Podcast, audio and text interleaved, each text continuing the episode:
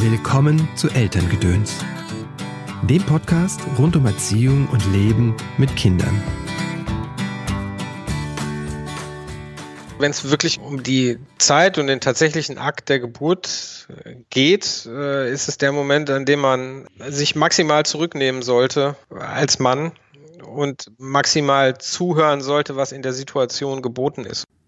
Hallo, schön, dass du eingeschaltet hast zu dieser Episode von Elterngedöns. Mein Name ist Christopher End. Ich bin systemischer Coach und unterstütze Eltern in schwierigen Erziehungssituationen. Das tue ich in Einzelcoachings, in Seminaren wie dem Tagesseminar am 25. April, kinderzentrierte Kommunikation oder in Kursen wie zum Beispiel dem Kreis der Väter, der nach den Sommerferien am 18. August hier in Köln wieder startet. Mein Ziel ist es, dass du und deine Lieben eine angenehme und entspannte Familienzeit verbringt. Dazu bringe ich dir hier im Podcast entweder kurze Tipps von mir oder ausführliche Interviews mit Experten aus dem Bereich und Expertinnen aus dem Bereich Pädagogik, Psychologie oder achtsames Leben mit Kindern. Heute habe ich mal wieder einen Gast im Podcast, Christian Garza. Er betreibt mit seiner Frau zusammen den Blog von guten Eltern und hat jetzt auch sein erstes Buch veröffentlicht – Papipedia, alles, was Väter und ihre Kinder brauchen. Und darum geht es in dieser Folge. Hallo Christian, willkommen im Podcast. Schön, dass du da bist. Ja, vielen Dank für die Einladung. Ich freue mich. Hallo Christopher. Willst du mal kurz sagen, wer du bist und was du tust?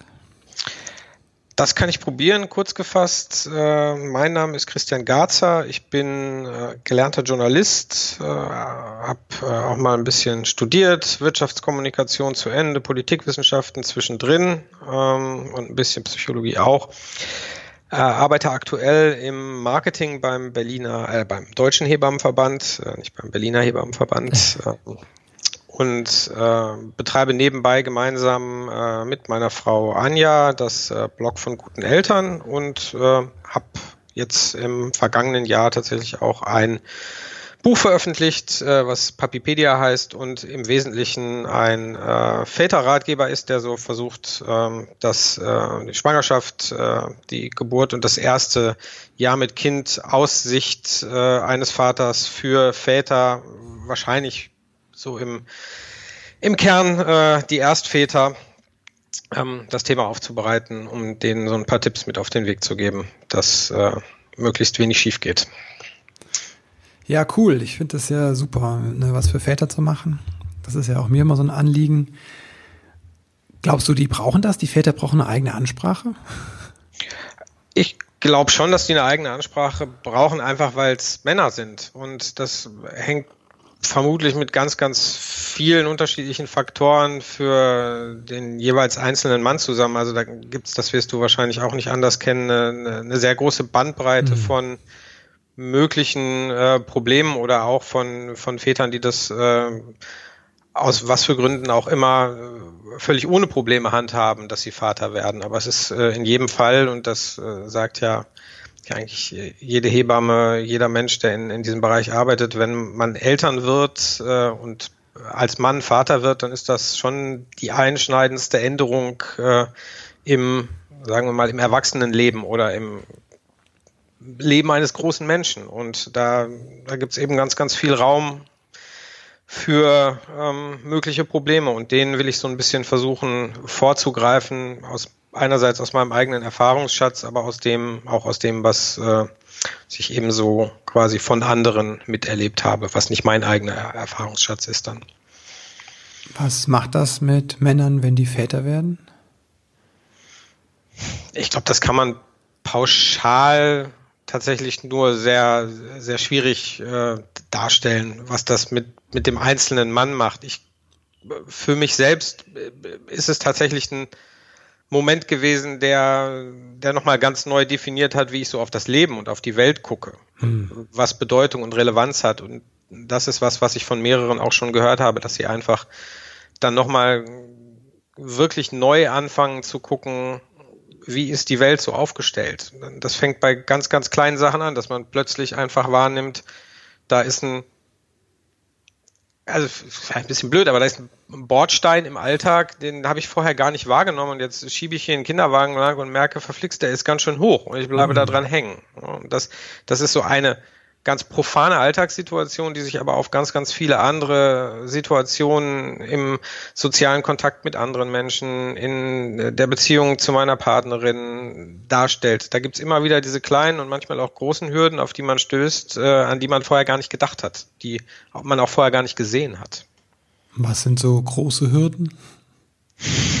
Oh Gott, was sind große Hürden? Naja, also was immer wieder ein Problem ist, was man ja von, von Eltern hört und auch von, von Vätern hört, ist, wenn man aus einem Leben kommt, was größtenteils selbstbestimmt gewesen ist, mhm. äh, indem man seine eigenen Entscheidungen getroffen hat, äh, manchmal mit Rücksicht auf die eigenen Eltern, dann mit Rücksicht auf die Partnerin, aber alles erwachsene Menschen im Regelfall, die da gut mit umgehen können. Und plötzlich ist da jemand, der ganz, ganz klein ist, aber ganz, ganz viel Aufmerksamkeit benötigt. Äh, und diese Umstellung ist halt schon schwierig. Ich glaube, das geht fast allen erwachsenen Menschen so, wenn die das erste Mal Eltern werden. Dass die vorher denken, ich kann das ganz gut handhaben, ich kriege das alles hin mit meinen gelernten Strategien zu Problemlösungen und die greifen dann alle nicht mehr, wenn man mal, äh, weiß ich nicht, 25 Stunden am Stück nicht geschlafen hat ordentlich, was man sonst im Erwachsenenleben eigentlich fast immer machen kann, wenn man sich dafür entscheidet mein Spruch ist ja immer, ein Kind ist kein Projekt. Ne? Ja, nee, das ist es äh, definitiv nicht. Äh, ein Kind ist einfach ein Kind. Ne? Das ist ein Mensch. Das kann man nicht äh, irgendwie in, in, in so eine standardisierte Form hineinpressen. Das kann man auch nicht versuchen. Also das wird man wirklich nicht schaffen, im Regelfall. Ja. Ist das eher sowas, was Männern passiert, dass die sowas eher denken?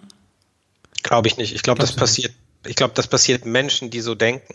Ah, und, okay. Äh, also und das ist überhaupt nicht böse gemeint, das soll auch gar nicht so wertend klingen, wie, wie es vielleicht jetzt klingt, aber das ist häufig kommt das aus so einer Situation heraus, dass man wirklich fundamental glaubt, man könne das als Mensch, weil das bisher in allen möglichen Lebenssituationen prima funktioniert hat. Man hat so sein Studium gemeistert, man mhm. ist durch die Ausbildung gekommen, das ließ sich alles weitgehend kontrollieren. Da sind zwar auch immer andere Menschen involviert, aber fast immer andere Menschen, die eben auch erwachsen sind. Ja. Und äh, die Babys und auch Kleinkinder und später dann Kinder, äh, die so Richtung Teenageralter gehen, die, die haben einfach andere Strategien dafür, damit umzugehen. Das ist, die machen das einfach. Und das ist man als erwachsener Mensch häufig gar nicht mehr so gewohnt, dass Menschen einfach was machen.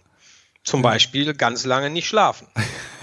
oder morgens ganz lange schlafen. Ja, oder morgens ganz lange schlafen oder irrsinnig früh aufstehen, was gar nicht zum eigenen Rhythmus passt und das über Monate oder auch Jahre hinweg. Äh, das sind schon Herausforderungen. Ja. Oder nicht das anziehen, was andere Leute einem befehlen. Ja, finde ich auch, finde ich auch ein wunderbares Beispiel. Das merkt man bei, bei Kindern sehr, sehr früh, dass die versuchen, ganz selbstbestimmt Sachen machen zu wollen. Und wenn das dann ist, morgens einfach äh, selbst die Schuhe anziehen zu wollen, obwohl sie weder eine Schleife binden können, hm. noch äh, wissen, wie man den Reißverschluss zukriegt, ist aber ganz existenziell wichtig, ist das jetzt in diesem 25 Minuten dauernden Moment machen zu wollen, das ist schon manchmal schwer auszuhalten. Und gleichzeitig spricht da so eine Wertschätzung raus, dem Kind gegenüber höre ich bei dir raus. Wie bist du dahin gekommen?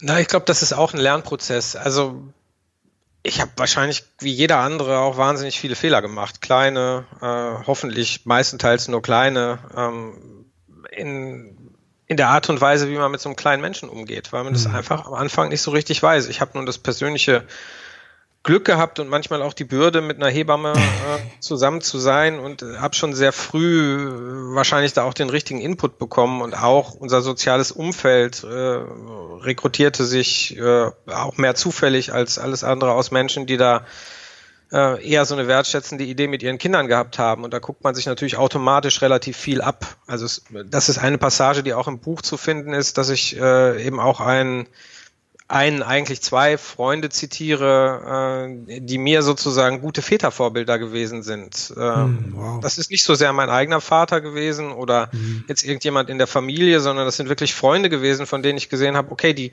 die gehen einfach äh, okay mit ihren Kindern um. Die versuchen die ernst zu nehmen, die versuchen die zu sehen, wie sie sind äh, in ihren Problemen. Die kriegen das auch nicht immer hin, aber die probieren es. Ne? Ich meine, dieser eine Freund, der mittlerweile äh, weit weg in Australien gelebt hat und äh, in Kanada lebt, äh, der hat hier in Berlin für seine Kinder immer, weiß nicht, kistenweise Zeug durch die Gegend geschleppt. Äh, und den habe ich mehr als einmal mit einem, er hat also auch vier Kinder, mit einem, das muss man vielleicht dazu sagen, ich habe mittlerweile auch vier Kinder äh, in den letzten äh, 14 Jahren bekommen, gemeinsam mit meiner Frau der hat schon früh für seine Kinder Laufräder durch die Gegend geschleppt und zusätzlich dazu noch eine Frisbee-Scheibe und noch ein Federball-Set und äh, hat dann noch ein Kind auf dem Arm gehabt und eins auf der Schulter. Hm. Das war immer so ein Bild und der hat das, der hat das nicht ertragen, der hat das wirklich getragen hm. Äh, wow. im, Posi im positiven Sinne und das war immer, das war immer ein gutes Beispiel. Muss man natürlich Glück haben, am Ende dann so jemanden auch, auch sehen zu können als, als Vorbild. Ja, genau. Ich glaube, es geht tatsächlich darum, dieses, wie du sagst, das zu sehen, weil äh, in dem Buch schreibst du ja auch über deinen eigenen Vater und ich habe mich da sehr, ähm, sehr wiedergefunden.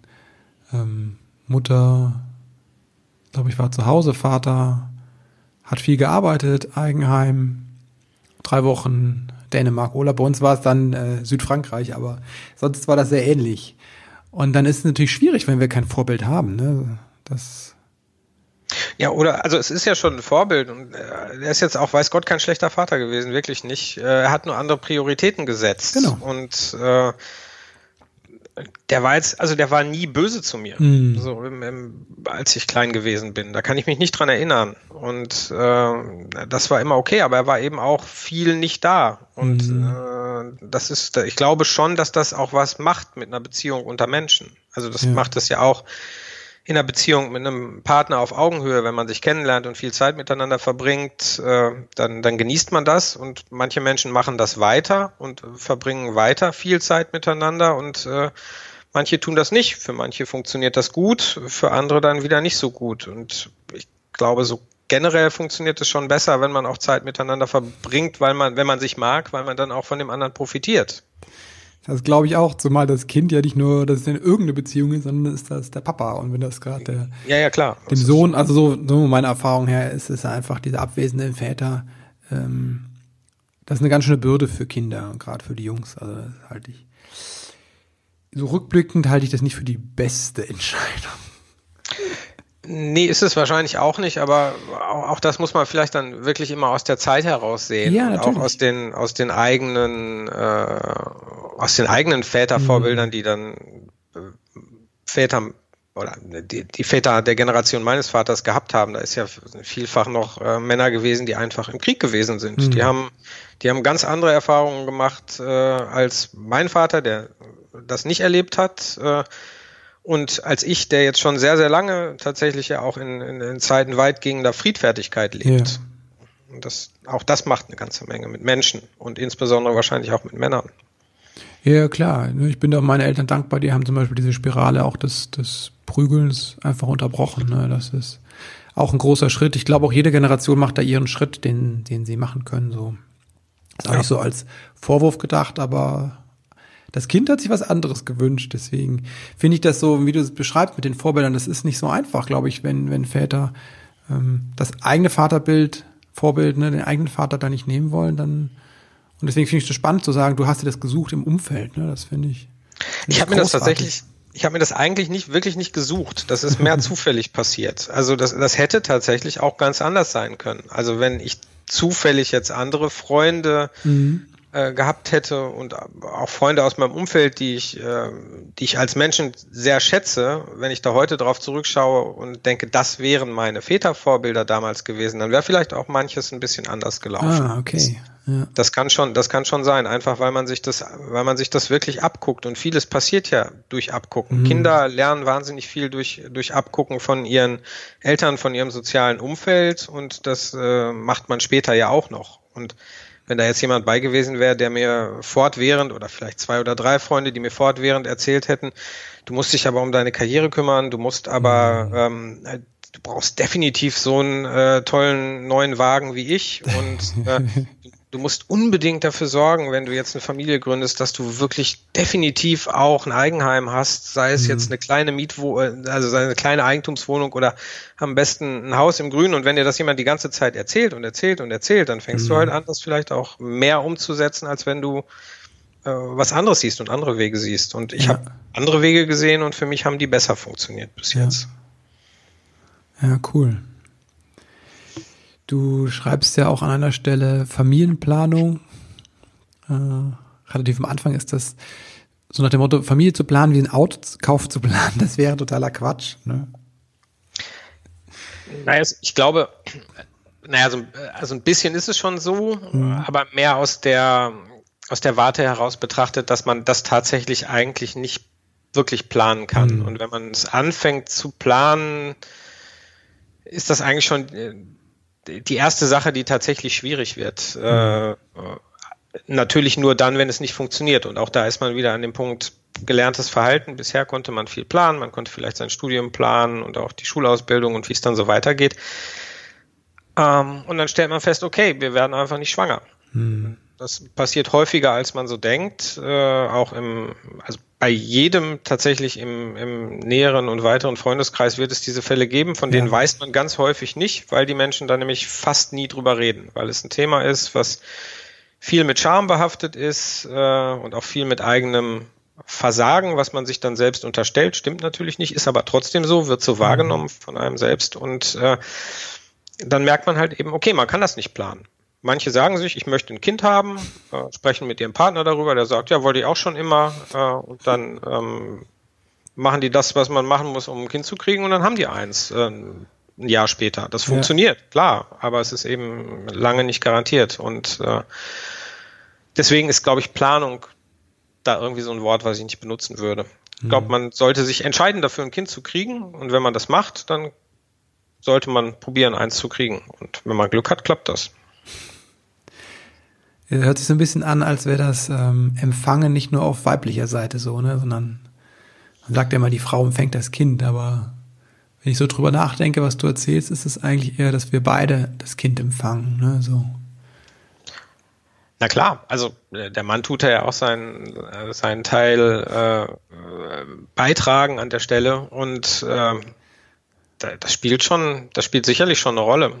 Wenn man als Mann bereit dafür ist, äh, das zu machen von sich aus, ist, ist da, glaube ich, vieles einfacher, lockern sich auch ähm, äh, bei der Partnerin die Nerven, womöglich, mhm. äh, für, für die ganze Situation. Wobei ich insgesamt sagen würde, dass äh, häufiger die Frauen die Entscheidungen äh, darüber treffen, ob, ob, sie jetzt ein Kind bekommen oder ob man gemeinsam ein Kind bekommt oder nicht. Ich glaube, dass Männer schon ein bisschen dazu neigen, das so nach hinten schieben zu wollen oder das vielleicht auch ein bisschen zur Seite drängen, diese Thematik. Also ich habe mehr Männer kennengelernt in meinem persönlichen Umfeld, die gesagt haben, ich bin froh, dass ich jetzt Vater bin, ähm, aber hättest du mich davor gefragt, hätte ich nicht unbedingt gesagt, ich muss das jetzt sofort haben. Oder mhm. ich wäre der treibende Faktor gewesen. Ich habe weniger Väter kennengelernt, die von sich aus jetzt die, diejenigen gewesen wären, die zu ihrer Partnerin gesagt hätten, du, ich will jetzt aber unbedingt ein Kind mit dir.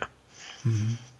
Womit hängt aber das, das kann auch, kann auch selektiv sein. Ja. Natürlich. Womit hängt das zusammen, meinst du? Das kann ich gar nicht so genau festmachen. Ich glaube, dass es tatsächlich eher so ist, dass Frauen wirklich äh, ab einem gewissen Punkt erwachsener mit dieser äh, Idee umgehen, dass sie Mütter werden wollen und das mhm. viel früher tun als Männer. Und auch viel früher darüber nachdenken, dass sie selber Kinder haben wollen, als dass Männer das tun. Ja.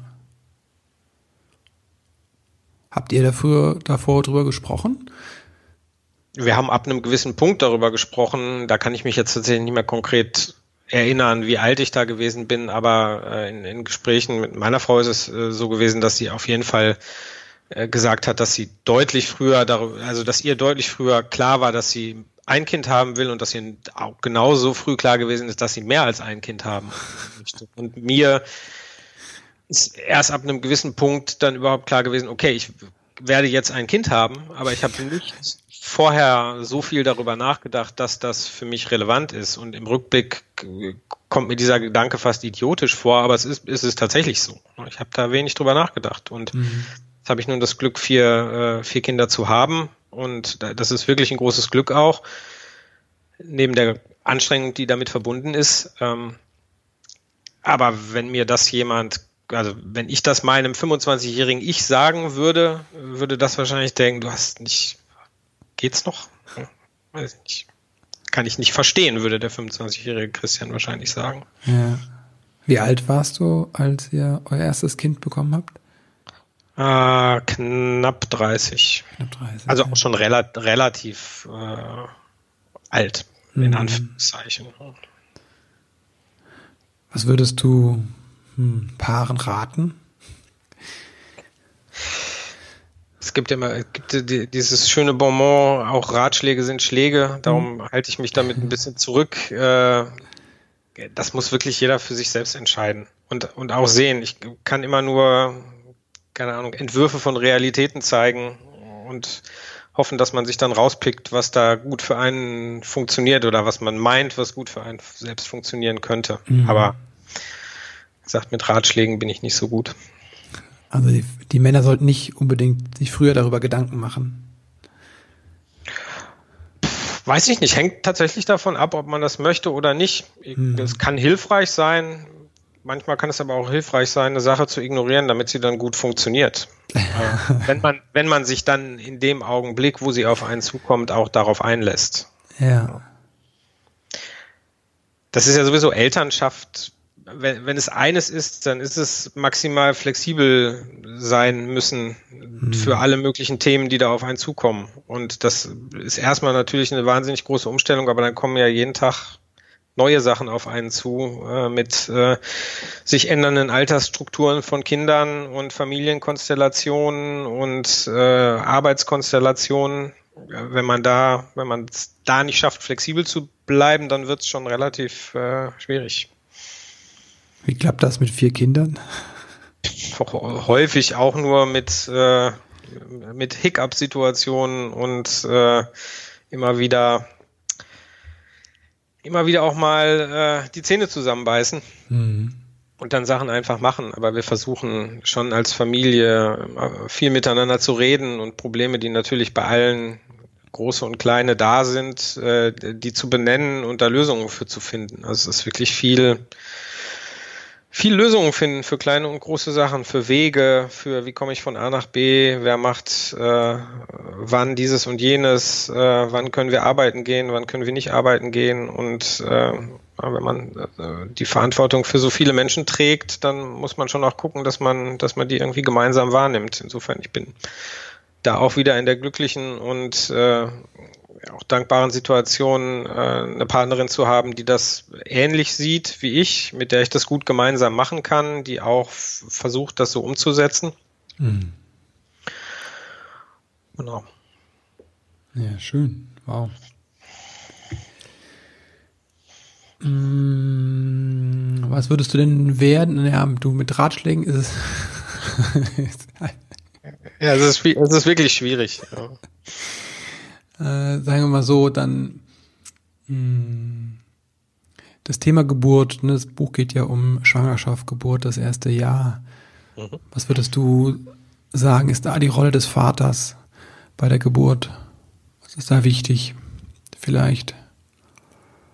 Na, ich glaube, also wenn es wirklich um den, äh, um die Zeit und den tatsächlichen Akt der Geburt geht, äh, ist es der Moment, an dem man äh, sich maximal zurücknehmen sollte äh, als, äh, als Mann mhm. und maximal zuhören sollte, was in der Situation geboten ist. Und das gilt in abhängig vom jeweiligen ähm, Geburtsszenario natürlich nochmal, also ob jemand äh, eine Hausgeburt macht, äh, eine Geburtshausgeburt oder eine Klinikgeburt äh, und äh, wie die jeweiligen Grundvoraussetzungen sind, also weiß nicht, ob äh, ob es keine pathologischen Vorzeichen gibt und manchmal gibt es ja auch die Situation, dass man wirklich in der Klinik äh, gewisse Vorbedingungen hat. Äh, mhm. da da sieht es dann nochmal anders aus. Da muss man als Mann vielleicht auch nochmal ein bisschen zusätzlich auf seine Frau Acht geben und gucken, dass, äh, dass sie im Rahmen der Möglichkeiten äh, gut betreut wird.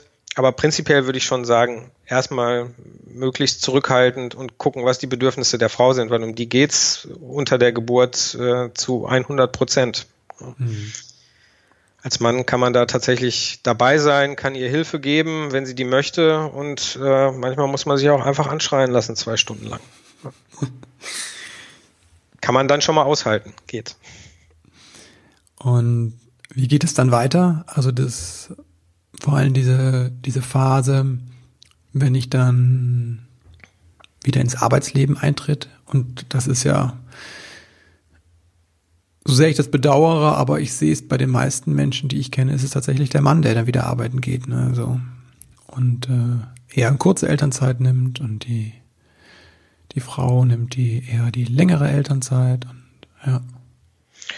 Ja, das ist schon so. Also die, mal die statistisch verfügbaren Daten sprechen da eine sehr deutliche Sprache, dass eben eine lange Elternzeit bei äh, ich knapp zwei Prozent aller ja. Väter sind überhaupt nur äh, im Bereich von äh, jenseits der äh, zwei Monate. der sechs Monate. Ich glaube zwei, so, okay. zwei, zwei bis zwei bis drei Monate nehmen, wenn ich das richtig in Erinnerung habe, immer noch so knapp 40 Prozent, 40, mhm. 45 Prozent. Das ist schon okay. Mhm. Das ist auch besser als gar nichts. Das ist natürlich auch ein Prozess, mhm. in, in, in dem quasi Unternehmen und äh, Männer insgesamt äh, sich im Moment bewegen. Mhm. Aber es ist schon auch schade. Mhm. Auf eine Art. Also ich äh, habe selber jetzt zuletzt beim, äh, beim vierten Kind länger Elternzeit genommen, die vollen äh, zwölf Monate wow. und meine Frau weniger. Ähm, einfach aus der Entscheidung heraus, dass es einerseits ging, ich bin da auch angstfrei genug gewesen, dass mein äh, damaliger Arbeitgeber, der jetzt nicht mehr mein Arbeitgeber ist, was aber nichts damit zu tun hat, tatsächlich, ja. das hat andere Gründe, ähm, dass ich da auch angstfrei gewesen bin und vielleicht auch in der Kombination ist ein skandinavischer Arbeitgeber gewesen, die sind dann ein bisschen äh, auch ein bisschen zugeneigter dem mhm. gesamten Familienkonzept. Und da äh, gab es jetzt keine Diskussionen oder Fragen dazu, warum ich das machen will, sondern das wurde zur Kenntnis genommen und gesagt, ja klar. Ja, ja wow. Vielleicht braucht es einfach nur ein bisschen Zeit noch bei uns. Das braucht auf jeden Fall noch ein bisschen Zeit. Es braucht aber tatsächlich äh, auch das Verständnis äh, in weiß nicht, Wirtschaft und Politik, äh, mhm. dass diese Zeit eben kein, kein Urlaub ist, keine verschenkte Zeit ist, kein, weiß nicht, sich zurückziehen wollen aus Verantwortung ist, sondern das exakte Gegenteil davon. Ja. Es gibt genug Familien, die nutzen diese zwei Monate, um zwei Monate Urlaub irgendwo zu machen. Das ist auch völlig okay, ist legitim. Mhm. Auch das ist Zeit, die sie mit ihrer Familie verbringen, die sie damit verbringen, sich und ihr Kind kennenzulernen, ihre Partnerin neu kennenzulernen, weil das passiert auch zwangsläufig dass sich da die, äh, die Beziehungsgeflechte verändern, einfach weil dann Mensch äh, dazugekommen ist. Mhm. Das äh, lässt sich ja dann auch nicht äh, vermeiden und dafür braucht man einfach im, im Idealfall Zeit. Und je mehr man davon zur Verfügung hat, umso besser ist es, glaube ich. Und ja. je besser die Möglichkeit gefördert wird, das machen zu können, umso besser ist das für jede einzelne Familie, diese Möglichkeit haben zu können. Ja, was wünschst du dir da von Politik und Wirtschaft konkret? Na, ich, ich glaube, ich würde mir wünschen, dass es wirklich mehr öffentliche Zugeständnisse in dem Bereich gibt. Mhm. Vielleicht dahingehend, dass man, dass man eben Menschen in exponierten Positionen in Wirtschaft, Politik, äh, Kultur, da sieht man es noch eher, aber Wirtschaft und Politik noch mehr sieht, die halt von sich aus das auch selber vorleben und sagen, das ist okay. Ich bin mhm bin jetzt, äh, weiß ich nicht, CEO von irgendeinem Unternehmen und äh, werde Vater und sage, für den wären vielleicht sechs Monate schon wahnsinnig viel und der sagt halt, ich möchte diese sechs, ersten sechs Monate mit meinem Kind verbringen. Mhm. Ich, ich, bin weiter euer CEO und bin das danach auch wieder in vollem Umfang, aber jetzt bin ich erstmal äh, primär der CEO von meiner kleinen Familie und mhm. versuche die sozusagen kennenzulernen und mit denen Zeit zu verbringen. Ja. Also wieder die das wieder ist, das Vorbild. Ist auch, ja, klar, es ist halt das Vorbild. Es ist auch nicht immer leicht. Äh, das ist vielleicht für einen CEO von einem Unternehmen noch ein bisschen einfacher sogar als für ähm, den Geschäftsführer eines Familienunternehmens, äh, der schon seit Generationen das nicht anders gelernt hat, äh, dass man einfach immer für dieses Unternehmen da ist. Das mhm. hat auch hat auch seine Berechtigung und ist auch okay. Ja. Ähm, aber es darf, es darf ruhig auch ein bisschen was anderes vorgelebt werden, wenn das möglich ist. Ja, danke. Danke dir für das Interview, Christian. Ich möchte dir aber auch danken für die ganze Arbeit, die du machst mit deiner Frau noch zusammen, aber auch für das Buch, was du jetzt geschrieben hast, Papipedia und die Vorbilder oder Bilder, sagen wir es mal so, die du da auch drin entwirfst, ne, die von dir selbst sprichst, aber auch andere Väter ja zu Wort kommen lässt und einfach da einfach diesen Strauß aufmachst und was ich so das Gefühl habe, dass du da sehr so allparteilich oder unparteilich bist, ne? Wie eben auch, wo du sagtest, nur wenn die in Urlaub fahren wollen, die zwei Wochen ist das, zwei Monate ist das auch okay, ne? Da spüre ich einfach so eine, mm, ja, Unparteilichkeit, einfach so eine sehr offene Haltung gegenüber den, den Lebensentwürfen der anderen. Und dafür möchte ich dir Danke sagen und dass du das auch einfach lebst mit deiner Familie. Weil darum geht es im Endeffekt, dass wir ja für unsere Familien auch da sind. Also vielen, vielen Dank. Danke dafür. Wir probieren das so gut es geht. Und äh, das ist wirklich auch ein wichtiger Punkt, den du da am Ende nochmal gesagt hast. Ist, äh, es muss wirklich jede Familie, jeder immer gucken, wie viel für ihn, sie selbst möglich ist und auch nicht. Und äh, niemand braucht Angst davor zu haben, an, an irgendwas zu scheitern. Man soll sich auch mhm. bitte nicht irgendwelche Idealbilder zurechtlegen, die man vielleicht wahrnimmt in, in sozialen Medien oder äh, auch nur, wenn man aus der Ferne draufschaut zum mhm. Nachbarn, der das schönere Auto, den grüneren Rasen und die glücklicheren und schlaueren Kinder hat. Das ist wirklich nicht wichtig. Wichtig ist, was mit einem selbst passiert und dass man selbst für sich einen guten Weg findet, mit dem man wirklich gut und glücklich leben kann. Das ist viel entscheidender, als zu gucken, was alle anderen machen. Hm. Oh, wow. Papipedia, das Buch habe ich äh, schon erwähnt, das packe ich auch in die Show Notes. Wo kann man sich noch mit euch vernetzen? Ihr habt einen Blog. Genau, man kann unter von guteneltern.de äh, uns finden und nachlesen. Das äh, ist äh, ein, ein Elternhebammenblog äh, in der Tendenz äh, Hebammenthemen, die dort zu finden sind. Äh, ich schreibe da auch immer wieder was, aber das äh, der deutlichere oder größere Teil ist da von meiner Frau geschrieben. Genau, und man kann äh, auf Instagram auch schauen, das, da heißt es auch von guten Eltern, da mhm. findet man uns auch, da gibt es ein bisschen, immer mal wieder ein bisschen Einblicke in, in unseren Alltag und was uns so umtreibt. Äh, genau. Okay, super. Packe ich Wer alles mag, in kann da gerne vorbeischauen. Ja, klasse. Jetzt habe ich zum Abschluss noch äh, ein paar Fragen, die kriegt ja jeder Gast. Einmal, wenn du so an deine eigene Kindheit äh, zurückdenkst, was fehlte vielleicht, was du dir selbst beibringen musstest? Hm. Was ich mir selbst beibringen musste. Klingt jetzt vielleicht total dramatisch, aber äh, meine Mutter ist relativ früh gestorben und ja. äh, mein Vater hat dann mich relativ früh auch viele Sachen alleine machen lassen. Erst zwangsläufig, dann, weil er gesehen hat, okay, der kann das. Und ich habe mir dann irgendwann selbst beigebracht, äh, mir Mittagessen zu kochen. Hm, wow. Reispfanne. Viel Reispfanne gegessen. Als 13-Jähriger, 14-Jähriger. Also es war schon relativ früh. Ähm, ja. Hm. Ich dann quasi äh, nach der Schule selbst versorgt habe. Hm. Wofür bist du deinen Eltern dankbar? Da glaube ich am ehesten dafür, dass sie mich haben machen lassen, so gut das ging. Also ich habe relativ, also einerseits bedingt durch den, den, den frühen Tod, aber äh, auch davor schon immer das Gefühl gehabt, dass ich so machen konnte mhm. und äh, losziehen konnte und losgehen konnte und äh, vielleicht so eine so eine Grundvertrautheit ins Leben und keine Angst vorm Leben. Das haben die mir irgendwie mitgegeben. Wow. Wenn du werdenden Eltern drei Dinge mit auf den Weg geben könntest, was wäre das? Redet miteinander, redet miteinander und redet nochmal miteinander und dann nochmal und nochmal und immer weiter, weil so nur so findet man raus, was nicht gut läuft. Dankeschön. Dankeschön, dass wir miteinander reden durften hier. Ja, hat mich gefreut. Vielen Dank. Ja. schönes Gespräch.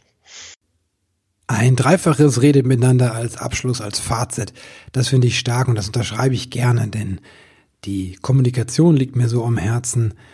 Das teile ich mit Christian, also die Kommunikation unter den Eltern und die Kommunikation mit unseren Kindern. Beeindruckt hat mich auch Christians offene Art, diese Wertschätzung wirklich für die verschiedenen Lebensentwürfe und die Entscheidungen, die Eltern treffen und die ganz unterschiedlich aussehen. Und ich habe bei ihm gespürt, dass er für alles offen ist und diesen jeden dieser Schritte und diesen individuellen Lebensweg wertschätzt und akzeptiert. Das finde ich total großartig. Ich, das ist eine ganz humanistische Weise und ich glaube, das tut uns allen gut, wenn wir zuerst das uns selbst eingestehen, dass wir so wie wir sind okay sind und das auch bei anderen tun.